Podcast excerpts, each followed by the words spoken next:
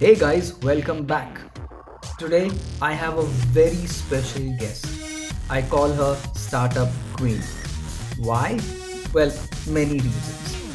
She was the very first person who started training function with the Taj group of hotels about 30 35 years back. She was the one who started training for voice processes in BPO with the mother call center GE Capital, again at the start of BPO in India. She was the very first one who started training function again with Wipro BPO, erstwhile Spectramind. So, reason a startup queen. Let's welcome Padmini Mishra and let's hear her story. Hello, Padmini. Thank Hello. you so very much for accepting to be on my podcast. Uh, I really wanted to interview you for a very, very long time, and here we are today. So, thanks a ton. Thank you. Well, Uh, thank, thank you too, Raj. I am extremely excited to interact with you too. So while we have uh, uh, crossed our paths, well, at least a decade ago, but uh, I'm looking forward to you know having a chat with you. Super. We know you as a person, as a professional person. Our boss, our super boss, our super super boss, somebody who's been in like you know CHRO for a decade or maybe more than that. But there are very few people who really know who Padmini is. Like where you were born, how was your childhood. So it'll be it'll be so cool for the listeners to to start with that. So take us through that journey. Take us through your childhood. It's very short because I'm not going to talk about how old I am, and I want to leave it to uh, the people who are listening in or watching this video to start doing their, their mathematics. So I'm going to try and keep it short. I was actually born in England. Uh, not that I lived much of my life there, but uh, I, I grew up in a very, very small uh, town called uh, Durgapur, which is in West Bengal, about 100 kilometers from Calcutta. That's where I, you know, I formed my uh, early childhood memories. And that's where I think I learned some of the values which I, you know, are dear to me even today. So yes, I grew up in a small town. So in abundance, space. In abundance, the opportunity to cycle around, climb trees, whatever else. That there was no exposure. You'd be surprised to know that uh, we were the first people in our colony uh, way back uh, when I was in class seven to get a turntable. It was a Beethoven turntable, and Grundig was the amp, and people came home because it was the top of the colony. That uh, the Misra Khandan had got a turntable, and my first little record was Hare Rama Hare Krishna. So you know, I'm talking of the uh, Wow. 70s. Yeah, the 70s. Full real hippie vibes. Yeah, yeah, cool. You said cool. Probably that's where that cool side of me comes from. So, yes, having said that, I my father got transferred, so we moved to Delhi. And then I lived my entire life in Delhi. Uh, you know, I schooled, I did my schooling, I did uh, my college, uh, which you know is uh, in uh, hospitality and catering. And, and then I started working. And that's way back, nearly now four decades that I've been at it. And, and that was another lesson because I had come from a small town, and in my class, there were seven students in Durgapur. I was in a, in a missionary school. And when I came to Delhi, I joined Delhi Public School, which was one of those la-di-da, uh, upmarket public schools. But suddenly I was flung into a school which had 3,000 students. And in my class, there were seven sections. Wow. And then, but I'm, I'm quite proud to say that uh, after the first two years, which is eighth and ninth, uh, I was actually given positions of power. Uh, so it felt good. You know, you, you become a house captain and, and then Wow. you grow to becoming a, a sort of a head girl and stuff like that. It, Really? was good Very nice. uh, I actually was able to score well enough to move from uh, a regular blazer, which in my school was green, uh, to a scholar blazer, which was a blue blazer, which you got if you scored a certain amount for three consecutive years. Then they gave you the blue blazer. Wow. The result was great that people started knowing me. Uh, they stopped ragging me but they started consulting me because now I was I had a position of authority or power or you know false as it was, but in the school, you know, in your school life, it's like one big deal. So all that happened. There was a little bit of extracurricular. I was doing some amount of debates and declamations. Uh, and uh, and there was it studies. So that was the, the, the achievement in my school. And then post school. Post that, uh, college my mother is the one who had suggested when I asked her, What do I do? So she said, See, if, no, if I had a choice, I wanted to be an air hostess. Because you see the world and you make money and you have you know all the luxuries of life. But that choice didn't work. I went for two interviews. I failed both of them because i'm not tall enough. I'm glad i failed in them because uh, what worked out has worked out so beautifully that i have no regret. Having said that then I said, now what? So, so she says, uh, she said, okay, you know, what you do there in the air is done in hotels. So the next thing could be hotels. So we said, oh wow. I had, by the way, only gone to a five star till that, you know, till the age of 18. Uh, when my grandfather would treat us to a five star, maybe twice a year on some occasion. I say this because some of you know that I then spent 17 years in a five star uh, chain. Well, lucky. Uh, 18. I don't know. I, I must be 25 when I went to five star. Yeah, but today's children from the age of five want to go to a five star. You know what I mean? Like, but for us, it was a treat. It was. Yeah, it's a big one. So, um, so then, uh, so then we said, now what? So again, my good old mother, she found out there is something called IHM, and uh, and then I went into hospitality, and uh, that was when the major shift happened. My first one year was really tough because the journey from my home uh, to the college was three bus changes, and I was struggling. So then my mother again decided. She said, "You know what? I think it will be good if you join the hostel."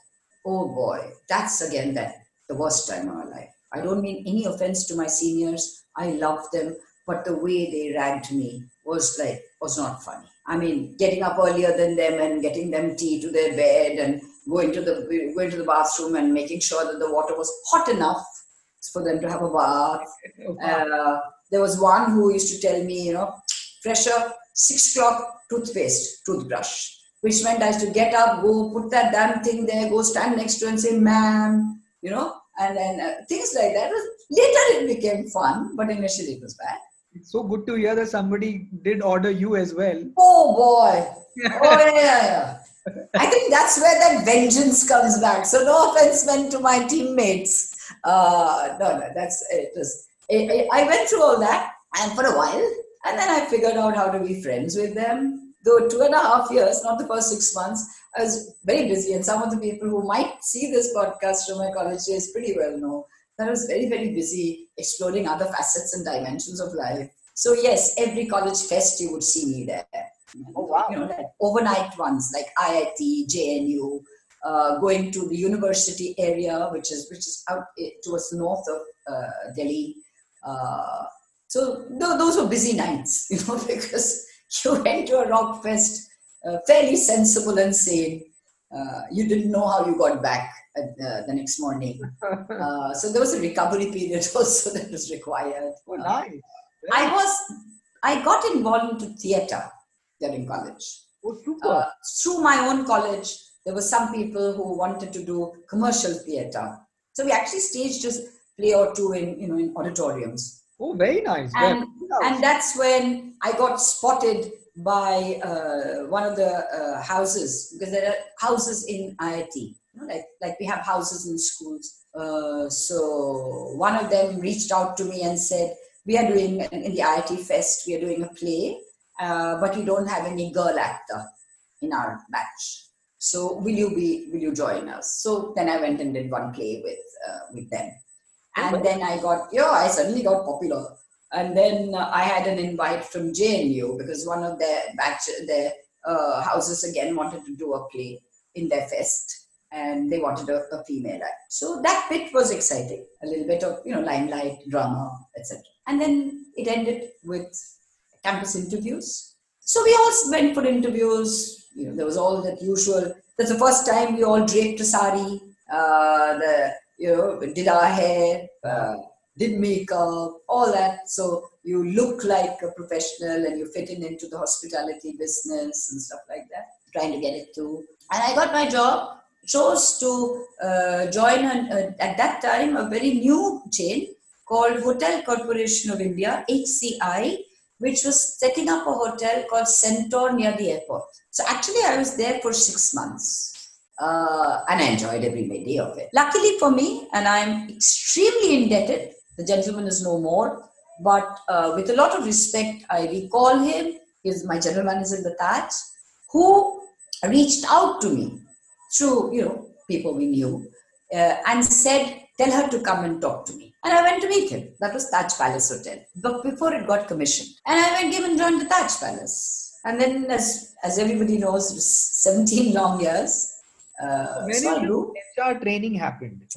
And then the uh, after after six years, the Taj again the gentleman is no more wanted to set up the learning and development side, which Ah. the Taj really never had. But in '89, the then uh, vice president HR for the group wanted to start training and make another, you know, a proper like a proper active action around it Right. which would then fill up all those you know uh, steps of uh, from uh, recruitment to really to to performance and then growth and then back to hr performance ma- uh, management Right. and then succession planning uh, etc Right. so he wanted to bring in this kind of, you know, uh, this, this it was a new thing, a new dimension for the Taj Group at that time, and uh, they picked on me.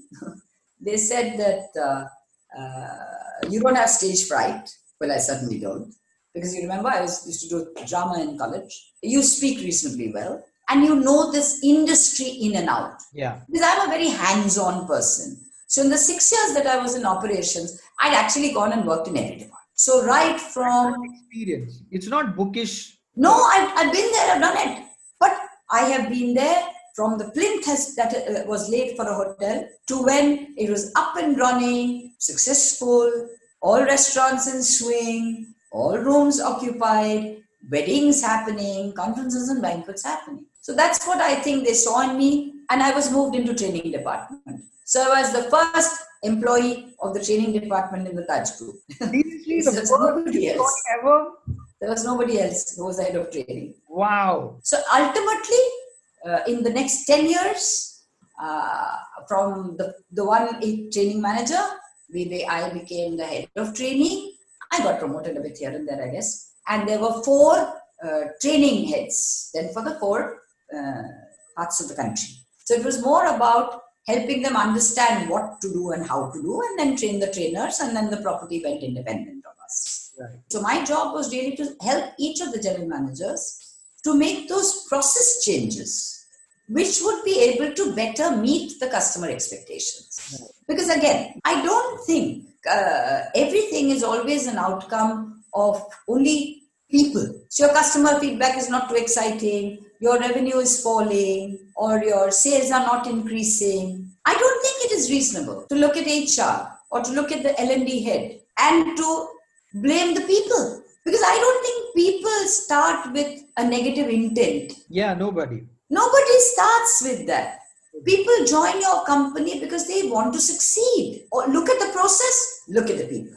And if you want to standardize it, move it more to the process To the wherever pro- possible. And train people. Wherever possible. Yeah. Train the people to adapt and adopt the process rather than fight against the process Yeah. because a lot of processes fall flat on their face because we have we've created this wall between the people and the process. And the people think that they're competing with the process and the process is a bad guy because they'll take away that person's job. The process is not the bad guy. No, it is. I, I don't know if i'm you know the process is there to help you. So back there. So i think in our own native way while we uh, we weren't so articulate with management jargon in those days we had moved into that realm of operations in the Taj. Cool. So that was my job. I'll pause you here. So, you know, from the school to the college to your first job to you know establishing everything with with Taj. Now, what I hear is person who really driven by discipline, integrity, a problem solver.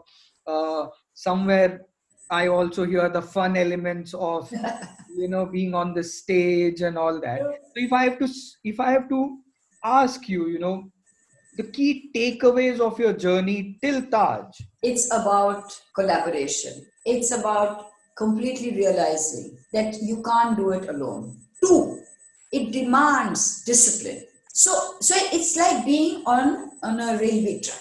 If I wish to move ahead, which we all must aspire to, I have to do well on one track, which is me. Learn, work, learn, work, whatever it is. Do it all. But the other one is also equally important. You know, you are who you are, and you be who you are with everybody else as well. I'll use the word authenticity because you have to be as much as possible transparent and honest and upfront with the other guys on the rail. So then hotels was great. And what life? Travel by air, stay with the five star property. Oh yeah, oh yes, oh yes. Now that's the fun element. I, I had a blast. So you in, in no uncertain terms, and I'm grateful to Why that. outsourcing? Coming to BPM. So the, the BPM industry was actually largely uh, recruiting from the hotel industry. Right. So if you look at the genre of uh, 1998, 1998, 99 in the BPO, uh, B- uh, BPM space, most of our uh, most of us are ex-hoteliers yeah, yeah, yeah. because, because that was the closest to the nature of the business that they were trying to put in place. It was service industry. It was a lot of communication, and it was 24 hours shifts. It was 365 days of the year. So majority of us came from the hotel business. So I got the offer, and it was uh, at a good salary. Wow. Yeah. So, and I was the lowest paid in their corporation. Tremendous learning. Didn't have a clue on what this business is all about. So, Uh, nobody did either. yeah. And about six months out of the one and a half years, six months I was in the US. Because as training, I went there ahead to figure out what to teach, transition, toolkit, this, that, and the other. I'm the first person to put into place BPO, uh, BPO training, especially voice. So from there, another startup, Yeah. and now uh, an ex CEO from GE said, let's start something of our own. He set up the company. So that startup bug has always. So in the Taj, I joined when the Taj Palace Co- Commission. Seriously. Uh, I uh, started their first training department in the chain, in the group, in the, in the Taj group. You started. Nobody else. You started Centaur when it started. I was in the Centaur when it started. So Started. Ce- you're right. Centaur when it started, uh, Taj Palace when it started, training department when it started, then in GECIS when it started, and voice work started out of India, and uh, and then uh, Spectramind when it started. Uh, uh, as the first eight in the team with the with our uh, founder, and this was a little different. This was shared service. GECIS was captive. Right. I haven't worked in too many companies, as we all know. I've only worked in five companies in these 37 years. Uh, but I, every one of them, somewhere or the other, taught me what is management. While the Taj taught me what is collaboration, what it means to make it your personal agenda to ensure that every guest goes back happy. And what is one takeaway from GECIS? From GECIS, from GECIS, I learned process management, quality rigor, the value of metrics, you know, Six Sigma, which we all had to go through. Yeah. GECIS taught me the, the efficiency that you can bring in from putting things into processes. And that is, so if you have an efficient process and you have trained people, you will become effective. So the, the Tatas taught me training of people. GECIS and Wipro, Spectramind, the industry of BPM taught me combining it with compliance, with quality, with data, and with process. That's what the IT world gave. And then you combine these two, and that's when you know you, you kind of get a more holistic perspective of how to do your job. I learned a lot. Yeah. My memories of uh, Spectramind to Wipro, Spectramind to Wipro, BPO would be that uh, by the time I had left, uh, I must have hired and trained 45 to 50,000 people Wow. and uh, over uh, 44 training classrooms running in different parts of the country 24 by 7 with a wonderful team of 285 trainers 185 recruiters just working on their own working in beautiful rhythm with each other. And then that was it. So 7 years and i got two job offers which was now from another startup industry the Birla Group was going into the space of supermarkets and hypermarkets, and um, Reliance had already started, but they wanted to make it bigger. Right. So this is way back in 2006 7. So I got the job with both, and I chose to take, for no reason as such, lo- logical reason, but I chose to take the job with the Birla Group, and that also made a life change because they, they required me to be uh, operating from Bombay. So uh, we moved with my Birla job. Uh, we were doing very well. Uh, by the end of one year, uh, we had 600 stores all over the country. Wow. Uh, I was training, recruiting, training, and releasing staff back to back.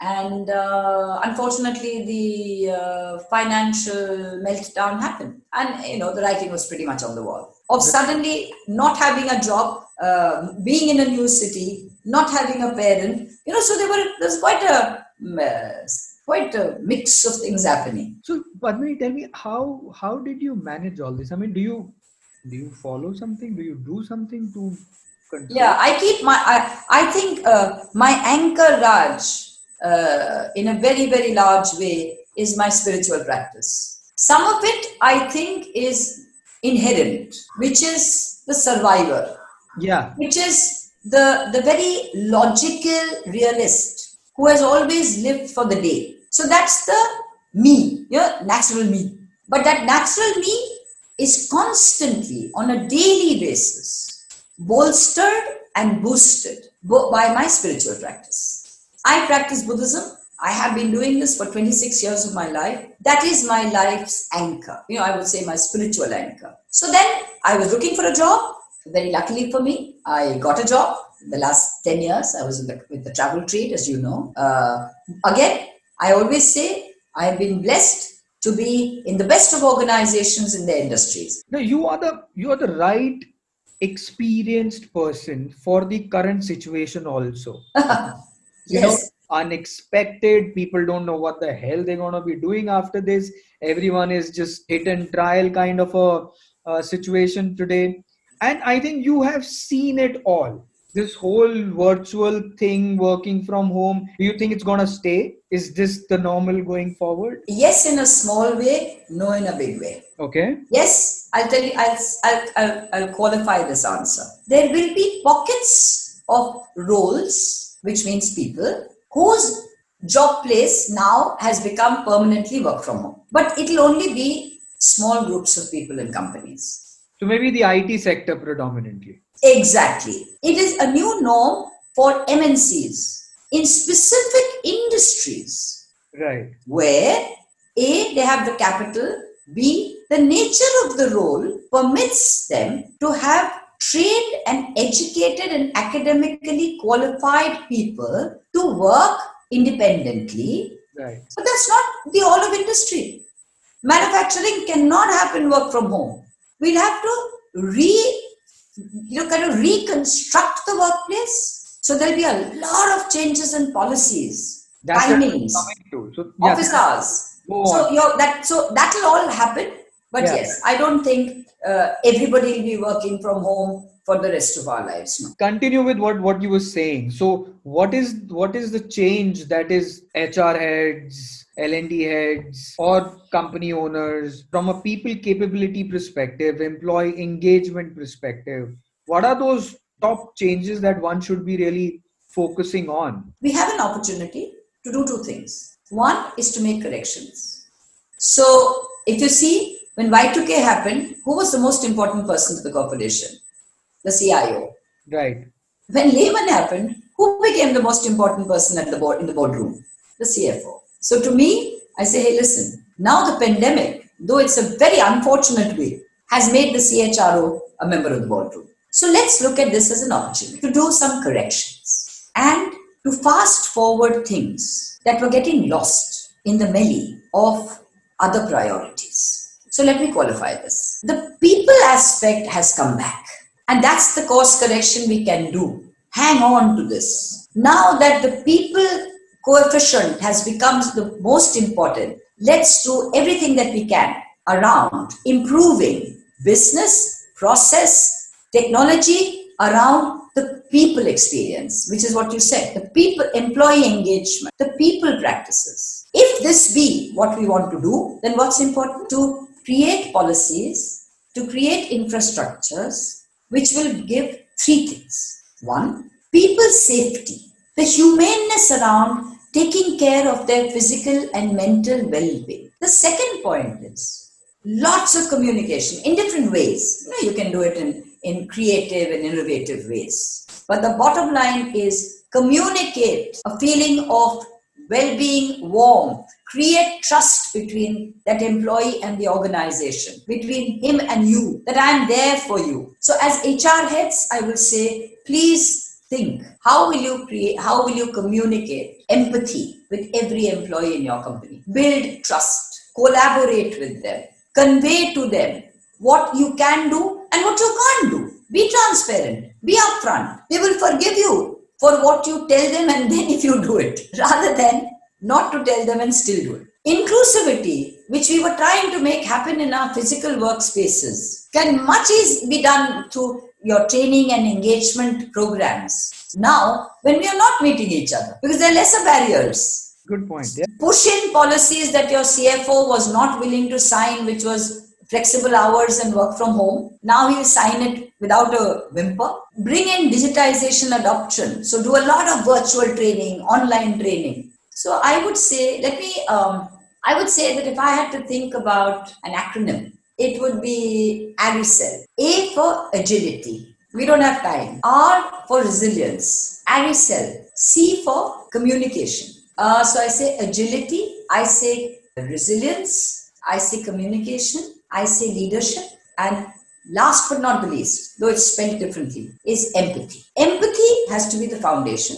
Right, absolutely. There comes in empathetic leadership at every level. Who is an empathetic leader? A person who does everything that is required. I'm not saying continuity of business not important, revenue not important. I am saying important, but who does everything that he has to do or she has to do with care and concern. So empathy, we should define leadership. Fantastic, yeah. Which which means as a leader, over communicate, talk to your people, and be resilient. And agility, you don't have time. You know, you're facing a situation which is completely, completely unforeseen. So if that helps, I will say empathy, driving leadership with abundant communication, upholding in, your, in everything that you do the strength of resilience and the speed of agility, flexibility. Couldn't be better. I think this is it. When I think about what do we do, I think it's it, it's a really good takeaway. The people who know us and people who know you,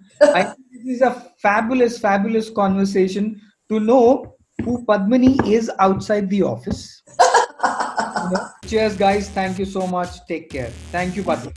thank you. Interesting, insightful conversation.